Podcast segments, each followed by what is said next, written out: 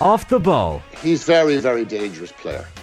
In Scottish football, he's, he's probably he's probably too good for Scottish football, if you know what I mean. Subscribe now to the OTB Football Podcast stream wherever you get your podcasts and download the OTB Sports app. The Sunday Papers on Off the Ball.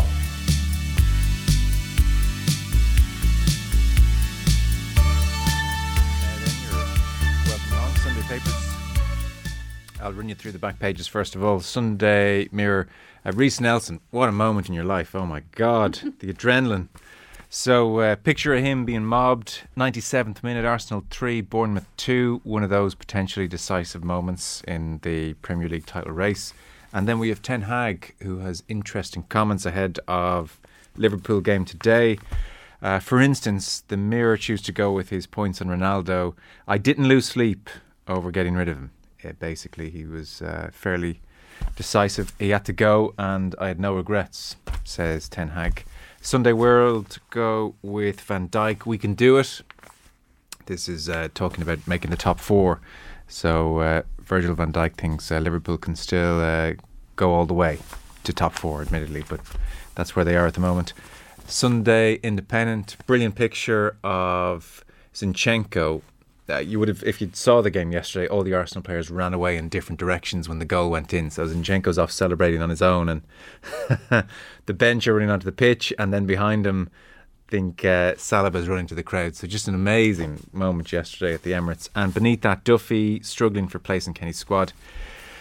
This is Shane Duffy, who went on loan to Fulham at the start of the season, and it looked like a very good move for him. And the week after he signed Issa Diop signed from West Ham for 13 million pounds, and he's made four league appearances across the season. So Stephen Kenny, talking to the media this week, is admitting it could be uh, tough for Duffy to make the squad at the moment. The Sun go crazy. Wild scenes as Reiss hits 97th minute uh, winner. And they also have that Erik Ten Hag get Ron KO good snooze again, not losing sleep over uh, Benny Ronaldo. We have the back page of the Mail on Sunday Again, it's Zinchenko uh, screaming, Gunners show their great with dramatic fight back, and United star Luke Shaw praises Liverpool ahead of vital showdown. Oh, on the bottom page, uh, bottom of uh, the Mail on Sunday back page, Mark Gallagher has a piece inside on this story. Hearn hoping to tie up May homecoming for Taylor by next week. Katie Taylor, you might have seen on her Instagram last Thursday not in keeping with her general uh, behaviour on social media, but she uh, called out Eddie Hearn to get it done. Chantelle Cameron is the potential opponent. Katie Taylor said she's happy to move up a weight to become a two weight undisputed champion. And May 20th at the Three Arena looks most likely. Uh, so Eddie Hearn uh, apparently likely to get this officially done next week. Both fighters very keen is the word. And then Sunday Times Sport. Uh, this time it's Reiss being mobbed by teammates, Arsenal 3, Bournemouth 2. And then beneath that, Erik Ten Hag, Manchester United were a mess when I came, but not now. If I do say so myself, says uh, Erik Ten Hag. Forget to say, we have Cliona Foley, broadcaster journalist here in studio, as is Roy Curtis of the Sunday World. You're both very welcome. Yep. The other story on the front page of the Sunday Times, I know Cliona will uh, sink your heart. FIFA tells Premier League to embrace 100 minute matches. I thought of you straight away when I saw it. Uh, football already too long. And so FIFA have said that they're going to get onto the Premier League and say, we want to see the same extra time allowed for as, as was the case at the World Cup. So goal celebrations, injuries, time wasting, substitutes. The directive means, writes Martin Ziegler, that 100 minute matches, often seen at the World Cup, will become more common uh, common, in fact, in the English leagues next season. So that's and the way it's usually Infantino is talking nonsense because what he's saying is that. Uh, you know, oh, we, we, we have to have 60 minutes average. But the one thing they won't bring in is a stoppage clock. And like that would actually create more time, actually more real time. You know, the notion that you stop the celebrations. The celebration's still going to happen, in my opinion. So I don't think it's going to make any difference. We've had this before, Joe, you and I. How long is a celebration anyway? 40 seconds. Put a clock on the celebration. Bureaucratic obsessions. yeah. These are the important issues. So, front page there 100 minute Premier League matches. Uh, a whole bunch to get through. Roy, you, like several others in the papers today, are looking at Casemiro and thinking, wow, wow, wow. If you look at the genesis for United's renaissance, you can identify certain aspects. I think obviously Ten Hag coming in, facing down Ronaldo was a huge moment. Um, but I think United are playing without fear or anxiety. And I think a key part of that is that they know now they have a midfielder who brings authority, leadership, security, set standards. He's in the Jonathan Northcroft's piece in the Sunday Times this morning. Um, a United source describes him as United's most important signing since Cantona, uh, Casemiro.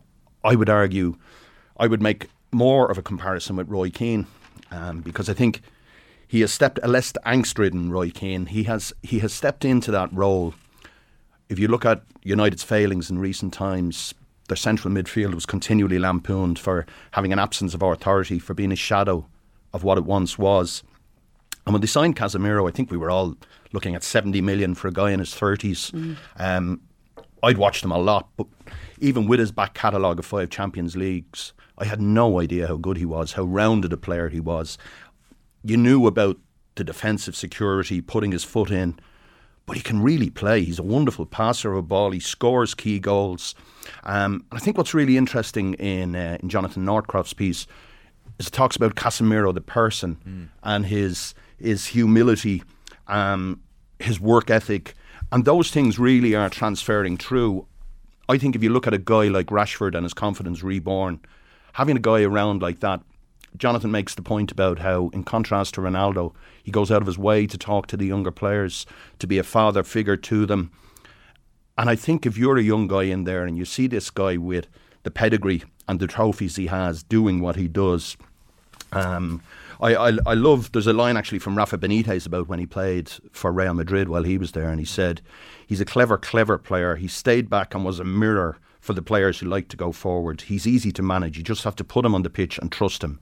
He's correct, um, and I think those understated values are very important in a club. I think Keane was arguably the most important player in Premier League history because he set a standard at United. He didn't allow stuff to drop. That ultimately brought about his own downfall, a sort of Shakespearean tragedy type thing in the end. But for United's dominant years, it's those glue players. And Casemiro, just as Liverpool's midfield is falling apart, you have this guy who's making them better every time they play, who you say, you can see that team really going places with him as a leader, him as a conduit for the manager for the next three or four years. It's full of great detail oh, that I, piece, I, didn't know about yeah. at all. Yeah. And akin to your point, Roy, uh, Jonathan Northcroft does say that lots of Manchester United fans, uh, beaten down by the last decade, looked at his arrival and thought, oh, here we go, another Bastian Schweinsteiger, another Alexis Sanchez, another example of United signing yesterday's stars. And it's been anything but. So there's a video, and uh, somebody sent it to me actually, having read this Northcroft piece oh, yeah. of the Carabao Cup, where it just showed to a degree that players are sheep. But the players are walking down the steps after picking up the trophy, mm. and there's uh, what looks like a disabled fan uh, by the stairs and putting out the hand. And the players, in fairness, before Casemiro, they do give a high five, they give something. But Casemiro comes down the stairs and gives him a big hug and all the players following Casemiro Fantastic. in turn yeah, Den hug. give a big yeah. hug. yeah. There's a real authenticity about him. I mean, there, there's a line in this which just blew me away. Mm. There is remarkable footage of Casemiro being interviewed by Real Madrid's club channel. He's handled a bottle of Yakult, the yogurt drink, mm. and laughs, but then is overwhelmed by emotion and tears. He explains he craved it as a child, and a woman with a Yakult cart passed through his street every day but his mother always ushered him inside because she did not have the few cents needed to buy a bottle. Yeah. I just thought that was a really beautiful beautiful image. Very uh, poor background. Yeah, and really interesting. It, it doesn't clarify, but it, it, it looks as if he was raised solely by his mother. Certainly spent time and slept with his grandmothers and aunts because there wasn't room at home. And um, just, it's a really, what I, I love a good feature that talks to lots of people and has lots of background and stuff that you haven't heard before. And and while you know you, the details really bring you bring it home. But also there's other stuff in here like how hard he works. Yeah. like that's one of the things is how hard he works and how much he I, thought that, that, there's a great line from um, from Kroos and Modric when they sent a letter when he left Marvelous, Real. that's just a brilliant line and they they sent him an open letter thanking quote unquote the best bodyguard in the world. Kroos joked with with you even the Turkish bath was a gym and you only allow people to lie down when it's time to do sit-ups. So um, he seems to have incredible charisma incredible empathy yeah. gets gets on with everybody. It isn't afraid to have a hard word, but well able to do it. Um, as you said, brilliant footballer. I, I was reading a piece uh, yesterday with Brian Robson who said exactly what you were saying. That thing of as well as oh, I thought this guy's too old. You know, he, he won't be he won't be up for it. But this is a really good piece because it does all of that. And what's really interesting in it as well, of course, in terms of the business of sport, is how. Um, how much Man United are being popularised in Brazil to the point where um, Man United have recently opened uh, the Portuguese language social media feed. Yeah. It's really interesting, isn't it? It's just Yeah. it's funny how you get a player who's just so magnificent and so pivotal. Everything starts to work, and it works in, at every level in every club. But it's a really, really good. Ron Jonathan Northcroft's very good writer. You see some of these iconic figures in sport.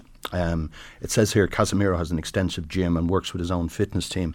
LeBron James famously spends over a million dollars a year. Now, I suppose it's relatively easy to do when you're earning 50 million, but Yeah. spends over a million dollars a year just keeping his body outside of LA Lakers stuff. His, In- uh, his a million a year is like you and me joining the gym. Yeah, well, there's more chance of him spending a million a year than me joining the gym anytime soon, Joe.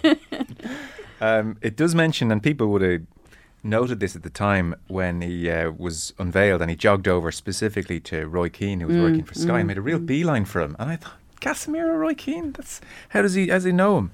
And Northcroft's piece, again, I totally agree on the, the background info. In some ways, it's better than interviewing Casemiro. Of course, it is. You get the You real. got all- you got so many people's views in this. yeah, piece. so they say when uh, the media staff tried to brief him before his unveiling, they discovered that Casemiro had better answers than they were ready to suggest for him.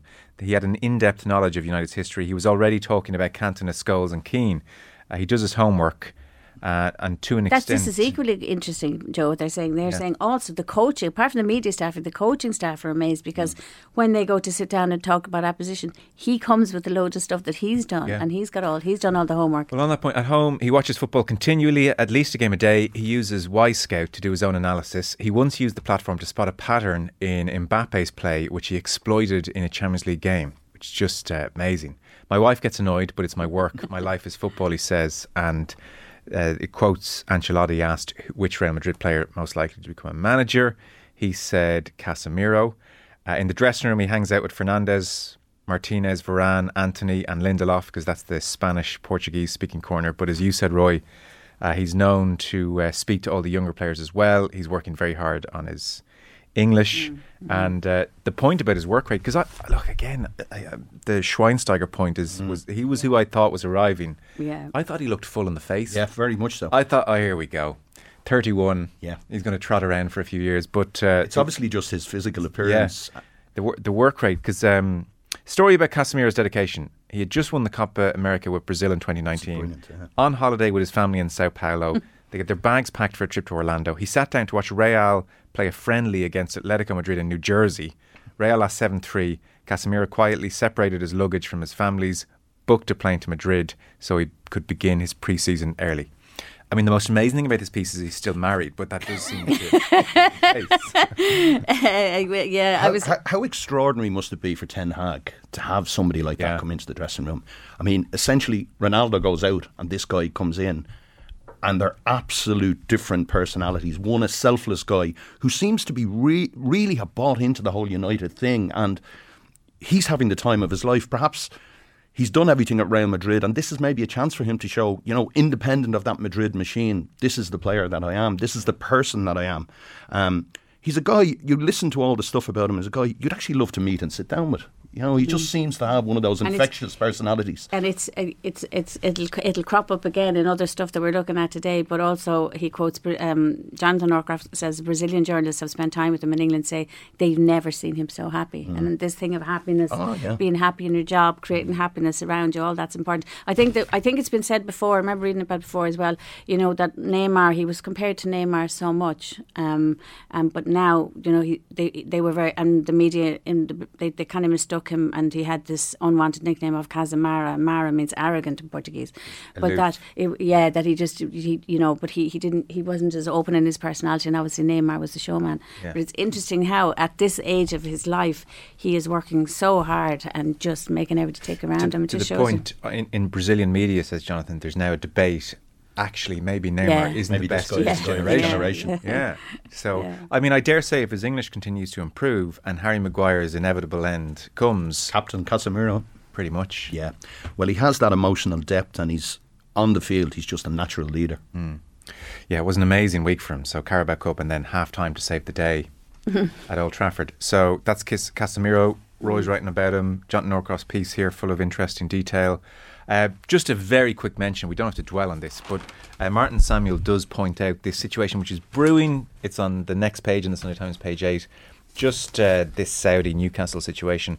In short, I appreciate people are increasingly finding this all a bit tiresome.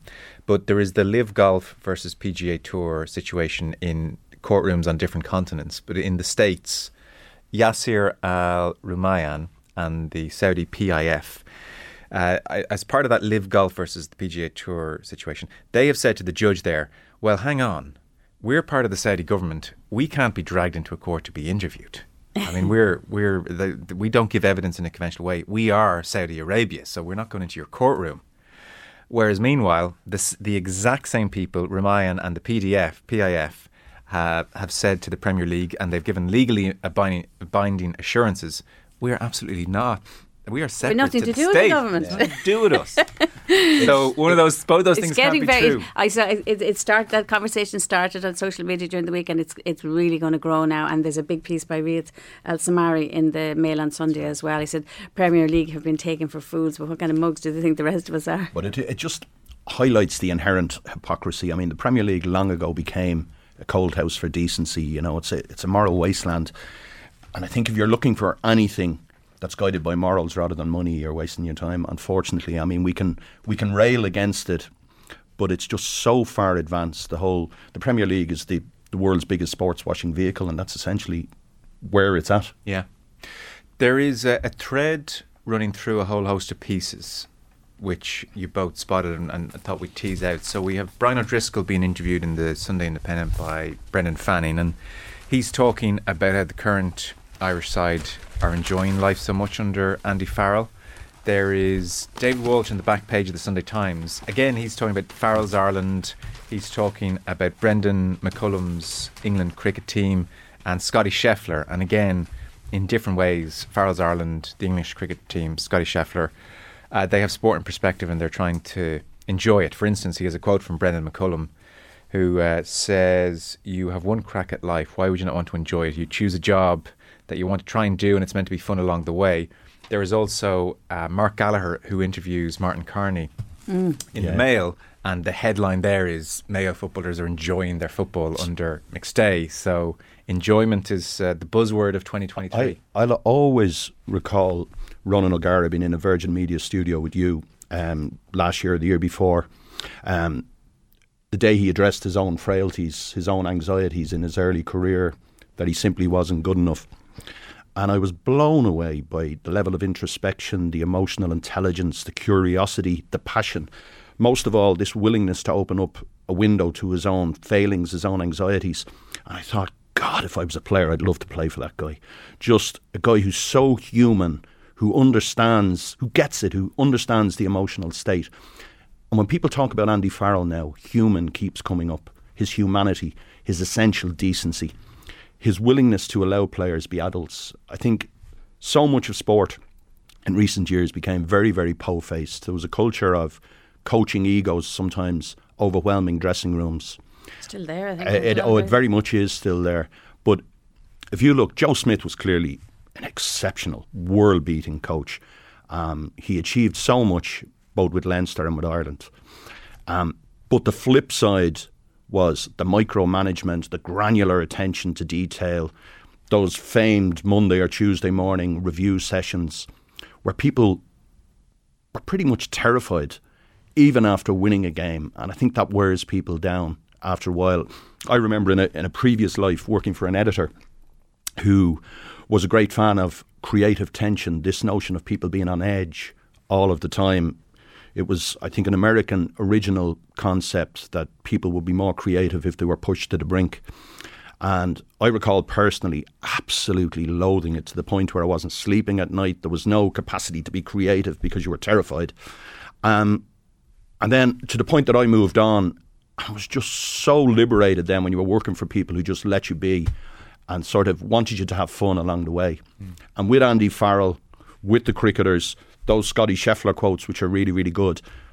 The Mayo footballers l- last week and scoring those four goals looked like people who were free to just express themselves. And I think we've all this suspicion that you can't have fun and be effective. David Walsh finishes his piece with, when referring to the, the three kinds, the three people, he says, out of that fun came performance. And I think that's I would hope that's sort of a benchmark for where, where sport can go. I've been agnostic about the Irish rugby team going to a World Cup and being successful for a long time simply because the back catalogue and what it tells you. But you look at Farrell's team and they're losing key player after key player and the performances aren't dipping. Yeah. And I think his leadership and that that sense of empowering players rather than emasculating them is key to that. I don't know if you read Enda McNulty's interview in the Irish Times yesterday with Denis Walsh. It was just instructive because Joe Schmidt is such an intelligent man and a brilliant man, I suspect, to work with. And it's interesting. So he must have been aware of the environment he was creating. And it's interesting that at one point Enda maybe feeds that back to him that there is a degree of stress on the players, for want of a better word. And uh, Schmidt's reply seemed to be, well, that's good because we're trying to create the highest performing environment in the world. Yeah. And maybe, as you say, Roy, that's fine in the short term and fine over three, four, five years. But you start getting into six years, it seems to wear. Yeah, but I, I think it also kind of it can slightly be affected by the point of the level of development that your team is at. I think that Schmidt felt that he had a team that had limited talent and so needed to be used the most efficiently way possible. Now Farrell ended up being part of that management team, so he would have seen what was going on there as well. But I think that he also is he is benefiting from the depth of talent and the depth of coaching that has evolved, so that you have players now who have skills, and so you can ask them to be more creative, but you can also say to them, you can have a pint, lads. Take it easy, and that is a factor. You know, when you have to go back to the Charlton era to see that in Ireland, there is this thing of happiness releasing tension. You know what I mean? And people being happy in their skins, and you do get that feeling with with Farrell. And there's lots of pieces about it today, and it all. It, David Walsh's one starts with that episode of, of, of Full Swing, the one on Netflix. You know, where where um, where uh, Scheffler talks about about his wife and and uh, she telling him before he went out, and if anybody's seen it, she tells him before he went out. You know, uh, it, it, the Masters. I don't care if you win by if you lose by ten shots. If you win, I still love you. It doesn't matter. And you know that that whole freedom of having the crack with her and and him laughing about it with the with the caddy and all the rest. So that is a theme really of a lot of these pieces, and it is interesting. Um, it, uh, I, I, I don't know what it was with Schmidt because when you met Schmidt as a person, mm. you didn't feel he you didn't feel like he was the kind of person who would make people fearful. I think there was it was there was a control thing there definitely, yeah. and um and and I think maybe it was a control because he felt the team were at a particular stage in their evolution. But Farrell has benefited from a lot of things. I think you know we shouldn't forget that as well because he's got this depth of talent now coming through that he can afford probably to to you know, not to panic and not to not to close down when the injuries come and all the rest. Like yeah, there is a level of development. definitely there. built on shoulder. Yeah, but there's a piece coach. like that. There's a really inter- interesting piece that kind of echoes this with. Um, with Mike Brown, the former England fullback in the Independent by, by Sam Daling, it's a piece from Telegraph, because it's very interesting. He, he's talking about sort of you know how things went wrong in his career, and he says the same thing about Eddie Jones that when things went bad, he said he's a brilliant coach in terms of detailing the intensity, but the environment needs to be much more enjoyable. And he said that when things were going wrong for him, the only the kick, only Jonny Wilkinson, who was the kicking coach, offered a comforting shoulder. You know, so they, that theme recurs all the time with I, this I level professional sport. With with Andy Farrell, and I, I I don't know him at all, but becoming a father at sixteen. Yeah, I always say that. I, I, it's funny you the say that. effect that must have Yeah, had yeah. in his development as a personality and what he became and his understanding. He had to become an adult at 16, so he's not going to treat 25 year olds and 30 year olds as children. Hmm. Um, and I always think that's an amazing thing about him. You yeah, know? I mean, uh, as I say, I don't know him, but you see a guy for 90 seconds in an interview and you can just say, this guy is a sound guy. This guy gets it. There's nothing affected. There's no attempt to be something he's not. There's no attempt to spin stuff. There's just a real authenticity about the guy. And back to what I was saying about O'Gara. I'd love to be in a dressing room with people like that. You can relate to people like that. You know they're not there for themselves. You know they have your back. They know they want things to be as good as they can be, not just for you as a player, but you as a person. Walsh has a line here where he says, it takes a special kind of fellow to stand up in that team room and say, I think we could doing this we could be doing this a lot better than we have. He's talking about when Farrell took over from Schmidt. That is what Farrell effectively did. He wanted the players to have more fun in Ireland duty and to feel less stressed. At first, the results were disappointing, and though the new head coach continually expressed the belief that the team were going in the right direction, not many were convinced. And I think that's another thing. Two years mm. after everyone has done a vault fast and now believes he's the greatest ever, to have the courage of his conviction to stick with something when he had replaced something that was clearly effective. Yeah. The um, Brian O'Driscoll interview, just if you're uh, curious, he's, he's, reflecting in the main on his uh, career. Uh, on Farrell, he says, really good person as well as a coach, great man manager. I think not many people who've met him have a bad word to say about him. What you see is what you get. He's an interesting line. He says, I always think a really good sign in a coaching setup is at dinner time and the chair beside you is free and you're happy when one of the coaches is sitting down beside you, it's a good sign of where the vibe is at in your environment. That's so funny. That's exactly the, the paragraph that I marked out in mm. the same piece question, as well. Can you give us your top ten of coaches you didn't you didn't like? But we, you know, we've all been there. You've all been yeah. in that situation where the coach or, or a member of a coaching staff sits down beside you and you're going, God, what do we talk about here? But obviously, the whole the, that's exactly what he's saying is that there must be that kind of a vibe going on with the Ireland team because that's why he's raising it. Do you think there's um a generational switch going on because if you take Irish sport, I think like the great exemplar, obviously, and, and the great inspiration for so many was Roy Keane, and he did not quote unquote enjoy easy breezy his sport. Um, the other icons around that time, Tiger Woods versus Scotty Scheffler. Tiger Woods did not enjoy his sport, did not smile at the crowd, did not acknowledge the crowd, was very much in himself. Uh, Lance Armstrong. Mm. I'm trying to top of the head stuff here, but around that era, he was cheating, lying, and snarling his way towards uh, Tour de France tournaments. I'm sure there are plenty of opposite examples, but um, AP McCoy being another. AP McCoy is an interesting yeah. one. Ruby Walsh, like yeah. the, I think GAA almost fetishizes mm. suffering. Oh, oh. More laps. Worse no than drink. Well, ask them to do way conduct. more. I mean, yeah, it's it's asking amateur players. A lot of the squads, and having spoken to a lot of players I'd be friendly with, who played 30 years ago um, to a very high level, just said they couldn't get involved now. It's almost like joining a religious cult at times. You have to sign up and with absolute conviction and absolutely agree to be subservient to a, to a set of rules.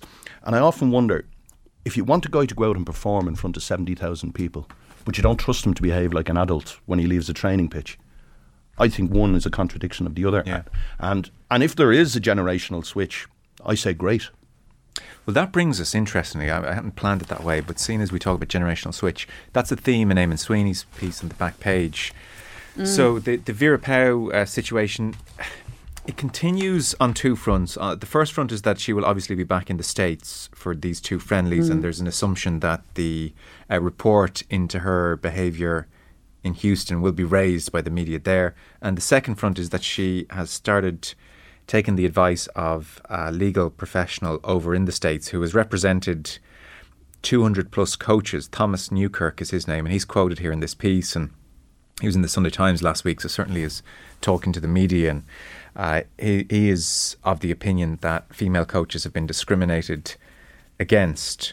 So, uh, Eamonn Sweeney, I, like I, would say, he, he has taken probably the approach to this that I have as well in some respects, which is that he says, I'm inclined to believe that Vera Pauw has been traduced and slandered in America. You probably are too, he writes. And he says that she appears to us here in, in, in her dealings with the Irish media at large as a person of the highest integrity. Uh, however, uh, he says, if she had not been in this report, which has you know been criticised over here, he says chances are this report would have been hailed as a major step forward for women's mm. sport. Mm. Those who spoke out would have been praised for their bravery, and most significantly, he says there would have been a presumption that everyone accused in the report was guilty as charged and deserved to have their reputation tarnished. But we're not doing that because Vera Pauw's name is in there. And and and she's got us to the World Cup. Yeah, and she has denied it so uh, vociferously, and she really has, and she's you know taking legal action. I'm not sure the specifics of the legal action, but she is taking legal action, and, and she's you know fighting this head on. And I mean, she's going to the states for these two games. Um, but he talks and, and about that generational switch, perhaps, where he says, Uh, safeguarding players is the right thing, th- thing to do, but there are times when the line between the managerial culture of elite sport and outright bullying seems to be very thin. Some people love the story about Brian Clough punching a young Roy Keane for making a mistake. Good old Cloughie. That's how you get the best out of people. And he talks about a wider cultural change. He says the current uh, societal prevalence of a certain emotional hypersensitivity can't be denied. And he, he concludes uh, by, you know, and he goes through the, the charges against her and says, you know, the idea that her presence in the same apartment block as her players constituted a threat to their mental health just uh, seems uh, risible. And he says, you know, Pep Guardiola calling out Kalvin Phillips' weight has been celebrated, so why can't Vera Pauw talk about the weight of her players? He says these are delicate matters too complicated to be summed up by a simple "I believe the players" or "I stand with Vera." hashtag. Mm, and, uh, I, I, mean, he's always very good on looking at both sides of the story, which I think is what makes him a good journalist, Eamonn Sweeney. Um, and he makes that point. You know, people are much more sensitive about bullying. That's a good thing, but they're dangerous for those who haven't noticed that the lights have changed. The cop on to yourselves, whingy American snowflakes response, which surfaced in some quarters here, and that's true. There was a lot of that on social media in defence of Pauw. In defence yeah. of Pauw when that happened. Um, he says that regurgitated a trope popular on the political right. Nevertheless, the current so- societal prevalence of a certain emotional hypersensitivity can't be denied either. You know, so there's every chance that the players have a point and Pauw has a point here. Absolutely, and the one thing I would say about this, and I, have spoken to her, uh, not in any great detail, but I, I was interviewing her before Christmas. I had time to sit down with her, and I asked her about about this, and particularly uh, about weight because the Tyler Toland case. Remember, she she was you know critical of Tyler Toland, one of the Irish players who who she didn't pick, and Tyler Toland's father, you know, said that this was one of the areas that she was too hard on her. But her obsession is with injuries and cruciate ligament injuries in women. Which are a scourge in the women's game. Which are a scourge in the women's game. She's, she's writing a book about it, actually. Yeah. She's very much into the sports science of it. Not everybody would agree with her views on it, but it's her, her, worry about weight, uh, too much weight, gaining too much weight from strength training and things yeah, is because she thinks it overloads yeah. and it creates as things. So I think that's important just to say in the mm. context of this. It isn't. I don't think that she was ever saying to, to players, you, "You're too, you're too fat" or "You're too whatever." It, she was saying we've got to manage your injuries, we've got to manage your physique because of injury worries, and particularly ACL. So I think people sometimes don't understand that. But he's right. If if it wasn't Vera Pauw, we might all be saying, "Oh, absolutely right," you know. So it's context is everything, as I always say. Social media demands simplistic hashtag solutions to every debate. Mm. You're on one side or you are on the other. You're entrenched, and you don't. Whatever you do, you don't consider the other side of the story. Um, which is a fairly pathetic way to live, and it pushes everyone to polar extreme. People become more entrenched and refuse to listen. And as he said in this, such phenomena, he was talking about stuff that's happened down the the ages in American um, political history are, yeah. are usually rooted in genuine concerns, but they can spiral into a frenzy which eventually makes little distinction between the guilty and the innocent. Um, I suspect this is not a black and white issue. That that grey area, which so many people, like a flyover American state, re- refuse to land and consider, is where the truth of the story lies. Mm. And it can depend on the player's personality. Type, Entirely. Uh, primarily, I would think. So that's Eamonn Sweeney on the back page of the Sunday Independent. It will be interesting to see what uh, reception Vera Pauw receives. And it kind of comes, and it does come back to this thing like of, of the happiness index as well, mm. you know. And even I think um, Bernard Jackman is also talking about togetherness in teams and how do you build it. And, and, and the death of Tom Tierney this week is just speaking about in that context. Um, and you you go back and you think about the Irish women's hockey team in 2008. Nobody thought this mm. this team could do anything, but the one thing that everybody remembers was they were incredibly happy together. Yeah. They came out for every game smiling. There was absolutely no pressure on them, and they revelled in that happiness together. And there, there is. It's difficult to do with the team with so many people and so many personalities. You know, it is it is very difficult. I, I remember you talk about um, Tom Tierney. I remember going down to Thomond for the first game after Anthony Foley died. Um, it was a European game against Glasgow and what really struck me, I, I met Mick Galwey, who was a friend of mine beforehand, and he was talking about this is a day to celebrate the tribe that we are and that coming together. And it's what you were saying about when a group form a bond, when they're compact, when they believe in each other on and off the pitch, they can achieve great things. Um, And I think Pauw with the Irish women, just getting them to the World Cup has created that notion that they can do stuff that perhaps that belief wasn't there before and they're empowered by that. On, by the way, Bernard Jackman's piece, he's talking about a range of things, but just the last paragraph would jump out at you, easily missed. He talks about the passing of Tom Tierney and uh, the funeral in Tipperary. Tom Tierney, Irish international, uh, died suddenly at the age of 46 last week, and he says that Tom's wife, Mary, gave the most incredible eulogy I've ever heard. In it, she said to the young players that Tom was coaching in the Munster Academy, who were also in attendance, and the full Munster um, uh, team were there as well. She said in the eulogy, I know that each of you will go on to do great things, and if I could ask you just one thing from my Tom, remember him with a little wink and a nod when you get there.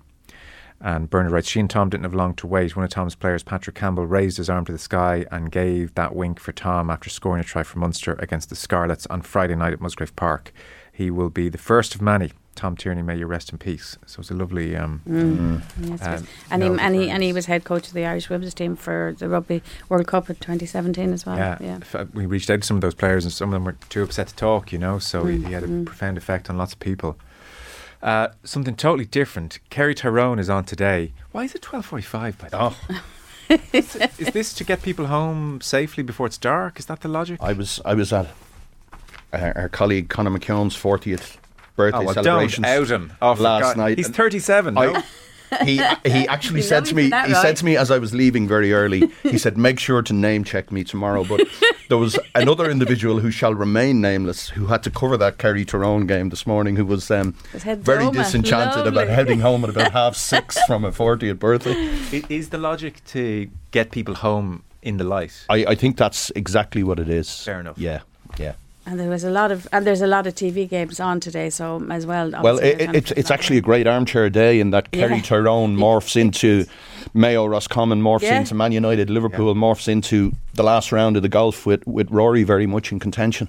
There's something sad about us uh, sitting on the couch eating all day watching sport. Speak for yourself, Joe. right, that is my life. That's my life. Oh my God, I'm, I'm not. I'm not. Well, uh, Casemiro does a lot of it as well. That's the only consolation, obviously. Yeah, exactly. Yeah, Uh, but Tyrone, Tyrone Kerry, obviously, like if, if people don't know the history, you know, they, there is a They like each a- other, right? They they love each other. These two, and it's very. Re- I mean, relatively, it's very, it's relatively recent. Um, and and I suppose the big question I still don't understand is how did Tyrone? How, why did so many Tyrone players quit after winning the All Ireland uh, two years ago? Have you any theory on that? I, I, I, I'm, I'm absolutely amazed by it. I still can't get my head around. it. I have seen no, no clearer understanding of it. But it's interesting to see will this game today bring out a bit of a bit of the old swagger in it. Um, Sean McGoldrick has a really good piece in Sunday World, gives all the results and all the history between them. But I mean, we know the the most recent stuff has been fascinating. But Mark O'Shea, who has a column in the Mail, is very good on it, and he's he's, he's suggesting that David Clifford might just get to see what his football hell looks like today because he describes their previous meetings and that brilliant enmity that that, that developed between them in Mickey Harte's time. Um, you know, and was only conquered really when Jack uh, came back. Um, but this is the day which he says best of enemies need to end this shadow boxing. But he, he has great insight into Brian McGuigan and Ricey McMenamin shouting at him on the pitch, and just you get the sense of it like they really hated each other during those, He, during those well, years. he seems to have been stuck with Ryan McMenamin in the drugs test. That's, That's right. The Go Five final. and the two of them are there, He and was trying to produce a yeah, sample. you can you can hear the Tyrone dressing room belting out Aaron Levine. And he said, "If I could just pee right now, I'd give you my Munster medal to, to do it." But the unbelievable line towards the end of it, this should be the headline, uh, the headline. So he's, he's reflecting on the days, and he says, he's talking about um, how this is the most open championship, by the way, in a generation. Dublin, Mayo, Galway, Armagh, Tyrone, Derry will believe they can win it. Uh, he says that brings me back to the old days with Tyrone. Brian McGuigan roaring in my face, "You'll never fucking beat us." Imagine screaming that in someone's face. But I love, I love the way he gets in a little dig then at the end as well, because about the fifth last paragraph it is. But then Tyrone back in the day when they were tormenting us, never could do back to back. That was their a lovely obsession in that dig, decade. Was, yeah, And that was yeah. a strange thing about that Tyrone team. Yeah. Oh, 30508. Yeah. yeah, yeah. amazing, Whereas Kerry did back to back in the middle of that. Uh, and are now looking to They do were, it they again. were soft All Irelands against Mayo. the, the most the most Bryce animated. McMenamin's going to burst into the room any minute. I'm getting scared. The most animated I ever saw Paul Galvin was after that qualifier game in, In Killarney. Killarney, the one in Killarney. And Kerry, who were sort of dismissive of people who have less than six All Ireland medals, celebrated a mid-season game like they'd like they'd won the ten in the row. And you really got to understand depth of feeling. There's a lot of stuff today about Liverpool and Manchester United Yeah. measuring each other by the extent of the other's misery. Um, and there was a little bit of that that went on. And that famous picture of, of Darragh O'Shea surrounded as he landed by the Kerryman Oh. was sort of an iconic picture of, Yeah, of how that relationship was. The guys who regarded themselves as the natural football aristocrats being suffocated by this new demonic force as they saw them from from Ulster. Um, but I think today's game is actually far more important for Tyrone because they have After just fallen weekend. off the edge of a cliff. yeah. By the way, I, I don't know if Mark O'Shea writes the column himself or if it's ghostwritten, but kudos to whoever writes it. And it's very good. If you, like, here's a sentence that this is Mark O'Shea, because sometimes you read a column and you're like, well, that I, you don't. That's not the you. voice. So he's he's talking about Clifford here, and obviously there'll be the dark arts up in Omagh, and he says, in fairness to the Fossa Club man, for all the times he's had his tail pulled. He rarely snaps and certainly won't be bullied. Like having his tail pulled, is such an O'Shea kind of a It is, isn't it? Yeah. way Yeah. of talking about Yeah. it. So It is a thing about Clifford. He can look after himself as Oh, well. he's and he doesn't temper. He has a temper, and I like that about yeah, him. Yeah. Yeah, well, that's it. It, it. I just it's such a big game, and it's great to see that you know people are just kind of um, heightening this thing. But it is interesting to see, as you said, will there be a response from Tyrone today? Because um, if there isn't, they're in they're in serious I, trouble. I tell you what's interesting about, about the league. A lot of people said this league would be low key, that with running into the championship, that it was phony war. The crowds have been huge. It just shows the hunger. I went with a couple of friends on a busman's down to the Dublin Cork game um, two weeks ago. And the number of dubs that travelled for the thing, I was mm. absolutely astounded by it. But it just shows the appetite after that that long break. And I I think think yeah, there's a degree of let's strike. I, I really do, not, yeah. yeah. I also think there's an element of Dublin being in Division Two and teams getting a chance to have a lack at them, crack at them as well. Like Absolutely. Derry last night was phenomenal. Mayo Phenomenal. crowds oh are my off the oh God. charts though. Yeah, as, as they yeah, always are. yeah. Armagh have May been getting huge good. home Armagh crowds. getting great crowds. The, yeah. the Cork Cork Limerick hurling game in Páirc Uí Chaoimh, I think there were 23, 24,000 in it. I hmm. mean, just absurd numbers for And the this time of the year. is, you know, yeah, exactly. waste of time, really, Exactly. being And you'd wonder is it is it because there was such a gap as well? You know, the championship Yeah. finished so early last Yeah. year. There's a massive vacuum like the there split in the season, winter now. You the, know, the the club players are rightfully getting their time. But the reality is, it doesn't engage the masses. It's the people directly connected with it, and And it never will, I would It argue. never will, and I think, I think it's a real issue for the GAA when kids are looking at packed Premier League stadiums and they're looking at packed rugby stadia, and then the big club game of the week is played at Thurles and there's twelve hundred people at it. Mm. Um, there is no perfect solution, and I'm not suggesting no. suggesting that there is. But it's a pity. It is a pity, yeah. And stars, when Jack McCaffrey came on in Cork two mm. weeks ago, mm. the buzz around the crowd, it was Yeah. like suddenly a dull winter game turned into the Super Bowl. This guy just electrified the place. And so many of the GAA stars are invisible off the pitch. Um, you can't demand of amateur players. I fully get that. But again, it's back to your point about this sort of delighting in austerity and staying away from the public eye. Um, and there's so many fascinating stories. We're getting Casemiro's story today. So many fascinating GAA stories untold. You know, it's uh, again, it's totally their right. You respect it, but we have a, an ongoing joke here when we try and reach out to a GAA player for an interview, and uh, it's amazing. They all reply with, "I'm just keeping the head down at the moment."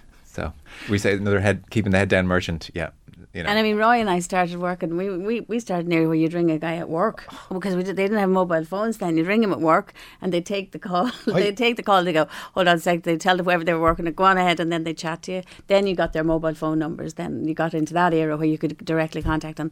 Now everything has to go through official official channels. I, I remember being on the uh, the 1990 International Rules Series um, tour of Australia, and the access to players who you spent unbelievable time. There's there's there's one guy, and he, he won't mind me mentioning his name, Stephen O'Brien, the Cork footballer, who who subsequently became one of my closest friends. I arranged to interview him of a day, and he said, "Come on up to the room," and an empty uh, mini bar later, we hadn't turned on a recorder, and there was just that trust, that access. But there was none of this culture of paranoia which seems to pervade now. which which is created, I think, by managers, you know, Yeah. um, who are just paranoid. And as I always said, what are they going to tell anybody? You know, they're never going to reveal tactical stuff. Um, and People are also, not that the interested in the level, tactical stuff And the anyway. level of education, you know, in the GAA is incredible. You know, in dealing with incredibly smart people, Mm. Yeah. men and women, and you say. If you don't trust them, you said it earlier, which that's the, I always come back to that one as well. If you don't trust them to talk to a journalist, how are you trust them out in the field? And if Mm. you trust them out in the field, then you should trust them everywhere else. That's always my thing, you know. We It's had um, that wonderful experience that happens in the media where um, uh, some colleagues of mine were WhatsApping me in the morning saying, "If you see who's in the Sun- do you see who's in the Sunday Independent?" I was like, "Who?" And they said, "The bloke we're doing a big interview with on Tuesday." so these things happen. Uh, Justin Campbell Oh, yeah. is uh, former. Galway hurler, and uh, we are due to speak to him next week. But there's a two-page spread with him in the Sunday Independent if you want to get there first. Yeah, it's Um, a it's a lovely really piece with uh, yeah, very interesting piece with is. Dermot Crowe. He's yeah. uh, so he played for Galway. If, you're- if you were a, a hurling fan, of the '90s, uh, Justin Campbell, maverick, swashbuckling forward, as Dermot Crowe describes him. 1993 off the bench in the All Ireland final against Kilkenny. Uh, played against that Wexford team in '96. He went to Chicago. Uh, he came back uh, at the age of 26 years of age, and he had his issues with uh, alcohol addiction and the genesis being it's horrific the way he talks about it the, the deaths of both his mother when he was 14 and uh, his father as well when he was eight. yeah so you just can't imagine and uh, when, he, when he was passing away at uh, he was 14 when his mother was diagnosed with cancer 17 when she or 17 he had, had counselling but his mother put him into uh, Garbally College as a boarder and just begged them kind of to get him a good leaving cert so uh, a lot of unresolved grief there and, and struggle with addiction and overcame it went back to the, the Rutland Centre and became a counsellor and now works uh, with people struggling with addiction and I, I suspect the line caught both of your eyes but didn't surprise you either. He said the addiction substance of choice has shifted across the generations. Cocaine muscling in on old drinking ground. And he said it's very strange now to find somebody coming in the doors over just alcohol. It would be a crossover. Maybe four or five pints, then cocaine would kick in. So the alcohol would be a gateway. All the research for treatment centres shows cocaine is more commonly used, is up by 33% amongst people seeking help. So we can presume it's up by a lot more of those not seeking help. Uh, clients are telling me you could have four or five people in any pub dealing it at any given time. What shocked me is the availability that in rural villages cocaine is pretty plentiful. If you want it, you can get it quickly. Yeah, I wondered. Uh, uh, one of the interesting things about Justin is that he he's somebody who's been contributing to the GAA on their health and welfare well-being um, committee, which is really important, I think, as well. It's really important that you know the the experiences of people and the experience of people who are dealing with young people in a real at a real in a real way, not down at county training when they're all you know behaving perfectly. Um, is really important that the GAA hear that and that they know what's going on as well. Um, yeah, just really good piece. I mean, I had no idea that his own life had been so tragic. Like he came back from Chicago and signed himself into the Rutland Centre at 26. You know, that's how bad things were. And again, not enough treatment centres in this country. I always, it's, it's an old bugbear of mine, but like it's the most commonly used drug for, still is alcohol. And there's you know the public treatment centres are just a scandalous lack of help for people with it. Um, but he went back. He did counselling. He never gone to college. Um, well, he, he and he laughs because he ended up doing a postgrad in Trinity, and he said he could never imagined it. But there is there's a few lovely light lines in it as well. And he, he tells, says when we're talking about how you treat players and, and kids, his mother locked him in the room once, and he's laughing and saying to himself, um, "Do you know it was her only way to get me in there to do some homework?" And when she went up, the the, the the the curtains were blown and the door the window he jumped he jumped from the top story down and he was gone to hurl. Yeah. And he said that's all he was interested in then was it hurling. seemed she came upstairs because she was feeling sorry for him. Yeah. It's like I better let him out. I both both my parents lived until I was into my forties, my mother until I was into my fifties, and they were certainly the people who shaped who I became, and people who sort of bled love and sacrificed so that you could achieve what they never had a chance of achieving. And I often thought, had they not been there, had you lost them at an early age, the type of person you might have become, um, the the depth of loneliness, the absence of that natural love that a parent shows for a child, not to have that through your formative years, the hollowness that must leave in a person's soul. And he, he speaks here, he says, as, as a human being, I suppose you will avoid pain as much as you can. That is the normal thing to do. And he goes on to say, this is going to happen to all of us at some level. And we don't have a conversation too often about our own death or when it's going to happen or not. I know it's deep stuff and it's ex- existential stuff, but you can see how people retreat from pain and you will retreat to anything that sort of disguises your true feelings, I suppose. Well, a, there's a payoff in every behaviour. Yeah. yeah. Yeah, and as he said, grief is universal. Mm. It's going to come to us all at some stage in our lives, and and uh, you know the the availability of people to help deal with it and to deal with other, and then on the other side to deal with addictions, and and we know cocaine is becoming a scourge as well. But it's a, a very good piece by I feel, uh, I feel very out of touch with the cocaine thing. I Yeah. mean, it's not to say it wasn't going on. So I'm 37 now. I mean, Celtic Tiger, the way it is in my memory, is apparently it was everywhere and champagne glasses clinking. Mm. That wasn't my experience as a broke student, I have to say. Um, but I definitely feel of a generation, certainly my 20, 30 lads that you're routinely ish friendly with in, in that period of your life. I very much feel it was like alcohol and too much alcohol, but I don't remember a big. Or when are we in to do our cocaine uh, uh, atmosphere? I'm um, I'm 54. It would hardly be a breach of the Official Secrets Act to say I spend quite a bit of time in pubs. I just love old Dublin city centre pubs. Um, and this stuff about you know four or five people selling it, maybe they have just don't see me as the target audience because I've never ever ever been approached in a pub or as you say You're not I, I- I, I, I understand that but I, I would at a younger age I was also in the pubs through that Celtic Tiger era guys I played football with guys I played GAA with guys I played basketball with we'd go out collectively and I actually have only seen cocaine once in my life um, Never seen it actually. Me neither. I do. I think I. it. I think that it is more prominent in, in sporting circles because of uh, it doesn't put on weight, and I think that that, that is a factor. Okay. I think there's Yeah, a that thing increasing where- obsession where, with image, You know, it- in, yeah. in my era, So lads, and lads cocaine. and girls drank beer, and you know what I mean. But people are actually so body conscious now, Yeah. and so health conscious that cocaine is seen as as uh, as an upper that you're not going to have any major um, counter effects from, and also the price of it and the street value of it and the amount of it flooding into this country. Serious was factors. um, towards the tail end of COVID outside for dinner on a street not far from here, city centre, and um, it was quite a joke. We, there were four of us having dinner, and uh, like 15 yards in the middle of the street to our left was somebody just took out a little metallic. You know, it's like obviously a holder and just sniffed it in the street, but like the middle of the street, kind of facing everybody, and it was. Uh, Well, I've a, I have a friend who, who was on her way to a Champions League match, um, and people she said were sniffing it off the uh, in the plane before they'd left Dublin Airport. Yeah. Well, do you remember Trafalgar Square? The Oh, yeah. Yeah, day of the- yeah, yeah, Every time Sky. Sports News tried to Yeah. just do a like, they were like, "Oh, there's someone else doing uh, white substance. Let's quickly get the hell away from that." Yeah. So, it's, But, uh, um, it's out there. you we've, lived, we've lived sheltered and I protected was trying to uh, think, lives, yeah. Well, yeah, just a different era as well. But but good to hear from somebody who's working at the coalface. Um, and he said he's, he he, you know, he, he has GAA players obviously as because he has a private um, Yeah. business now, but not just GAA players. It's people from all walks of life and other sports as well. But I think it is important that somebody like him as well has given great input into the GAA's health and wellbeing committee that they are looking at stuff like this and that they're in touch with what is Absolutely. what is real. Cliona, we might just finish up with your piece, page seven of the Sunday Independent. Women's League of Ireland is up and running once again.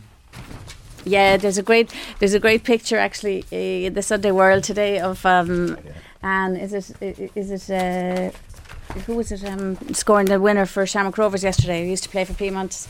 You'll help me out in a minute now, but um.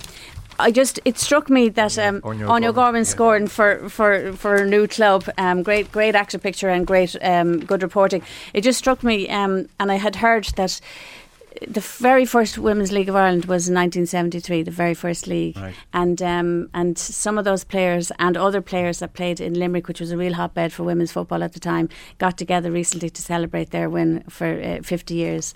And so I talked to some of them, but more importantly, I talked to the man who had who, who was there to who helped them all get there. And Frank Junior Keane is a famous character in and in, in uh, he's 83 now, and most of them are in their 60s, and they got together for a brilliant reunion recently.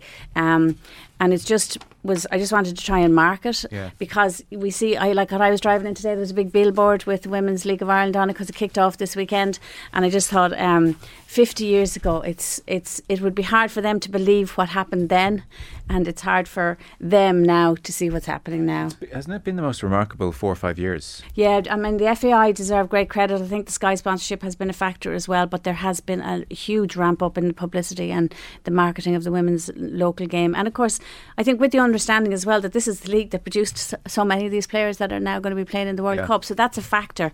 But brill- there were brilliant stories here, um, just brilliant stories. He he he um, he still. It's just such a gorgeous man. I interviewed him. So Frank he's- Junior Keane is his coach. name. He was the coach. Okay. He was the guy. He, he used to coach kids team in Ballynanty, and the girls used to wander over. A few girls would wander over and play, and he just said, "Come on in, play." And then he had this Ballynanty girls team who nobody could beat. Um, and then they evolved eventually. The, the women's, the factory leagues, women started playing in factory leagues back in the seventies. Yeah. And this was the very start. League of Ireland, uh, the, WFAI was actually founded in, in 1973, so it was the very first League of Ireland, Women's League of Ireland. Still going strong. He was at this reunion, but brilliant stories like they the gear used to swamp them. Somebody's somebody's mo- uh, mother brought back a set of gear from um, American football. They wore them as dresses they were like dresses on them and then somebody else's mother went and made them a set of gear customized and they were pink. And he there's a great line he said to me you know teams would see them coming out in pink and that will run rings around them and they beat everybody wearing pink and he just thought that was so funny. But they were sensational. They won the first League of Ireland the second League of Ireland. They won the first Women's FAI Cup in 1975 so I just talked to them um, but his delight at what's happening now was fantastic as well. I bet it is. you know it just he, he just he just said it's magic. When when you talk about that that past five years, I'd never been. I, I've worked in sports journalism for thirty five years. I'd never been to a women's football match. I'd never been to a women's rugby match. I think I'd maybe been at two women's GAA games. You and I would have covered the basketball back in the day, yeah. and they they were sort of standard bearers in that that great was Blarney equal. women's team. There was a guy called Dommy Mullins who fits that narrative very much.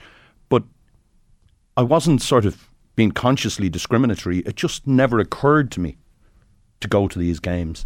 And I got so engaged by the Dublin women's football team. And then that rivalry with rivalries with Cork and then with Meath. And you've come to see them as stuff that you're not you're not watching because you're sort of compelled to by some equality agenda. But that's actually very good entertainment in its own right. Mm, and uh, uh, um, Jackie McCarthy O'Brien, who who who's an amazing woman in Limerick, she was the first coloured woman to play international soccer and rugby for Ireland. But she she's been invited to this thing by Sky that's on on Wednesday for International Women's Day, and she said to me, "Do you know, Junior should have got my ticket."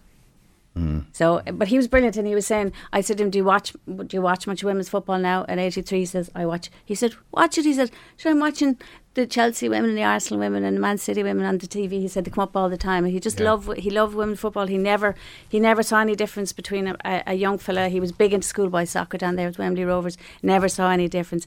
He he took them. Um, they went to one time into. Uh, i i there was a tour. The Charleville Cheese Festival had a, a women's football tournament. The so Charleville they, Cheese so they took them. I'm going, when's it brilliant in the seventies. You're, you're right when you say we've lived sheltered lives, by the way. So he took them across the border for a little cross cross border raid. What was the cocaine scene there? Yeah. well, well, they discovered when they got there that it was a Gaelic football tournament. Okay. So he just simply said to them, "Girls, that's this, that's even easier. Pick it up and kick it up." And they won that as well. And he said to me, "He said uh, we got no cheese. He said we got a few trophies, all right." But just a fantastic man. And my angle on this is there's so much of there's so Irish women's soccer owes a lot to people to men like him as well as women. Mm, completely unheralded. and never so much. Yeah. women's sport owes so much to men, and sometimes they don't get a mention. Yeah. It's funny, I was, I was walking through St. Anne's the other day, and the vast majority of all the organised sports teams were female, all under 12s and younger. Yeah. There's going to be such a quantum leap in Yeah. standard participation. And I was, I was telling the person with me that, uh, so when I played soccer, 90s, which increasingly is starting to sound like a long time ago. It doesn't feel, it really doesn't feel a long time ago. We would have considered ourselves very modern, you know? and there was a, a girl who played on our football team until we were under 11 or under 12 and then she was just told oh no like Mm. that's done now and it was just seen as so normal that oh, like you're just cast aside Yeah. don't know if she ever played football again she was really good and it was just like oh, Just well, didn't matter. no and like Yeah. it's and, and And as I said, this was a stage where where it wasn't even that girls were playing with boys up to a certain age. They weren't playing football because they mm. weren't seeing opportunities to play it. But in Ballynanty, if you were a little girl and you saw the boys out, out in the green playing and you went over, he said, "Come on and play it." And actually, Jackie O'Brien was was Jackie McCarthy was running. She was jogging around the field when she was eleven. She played League of Ireland. When she was 11, Yeah. um, which is mad. But she was jogging around the field and the ball came across her and she kicked it back and he ran over and he said, You've got a great right foot. Come on in and join Wow. us. Yeah. And that's that was his attitude. Well, I, Fantastic. I remember the girl playing with us. It was almost like a kind of funny curiosity. Even the adults, An I'd say, were like, "Oh, look at this! She Yeah. plays too." Kind Yeah. of it, and and that was that. Probably. I, I, Not I'd never anymore. underestimate the Katie Taylor factor in, in opening doors. I just think her success was in boxing, but obviously she was a hugely accomplished football player as well. And I just think it made it trendy. It made it cool for a lot of young girls to follow. Well, she was successful as Yeah. well, and But- because but she was successful, she got exposure. And because she was successful, but I mean. I mean, Brian She- she Brian O'Driscoll has said this before. For for for men to get media coverage, they can be good, but women have to be brilliant Yeah. to get media coverage, and there is that angle. Counterpoint though, I, I I accept Katie's great.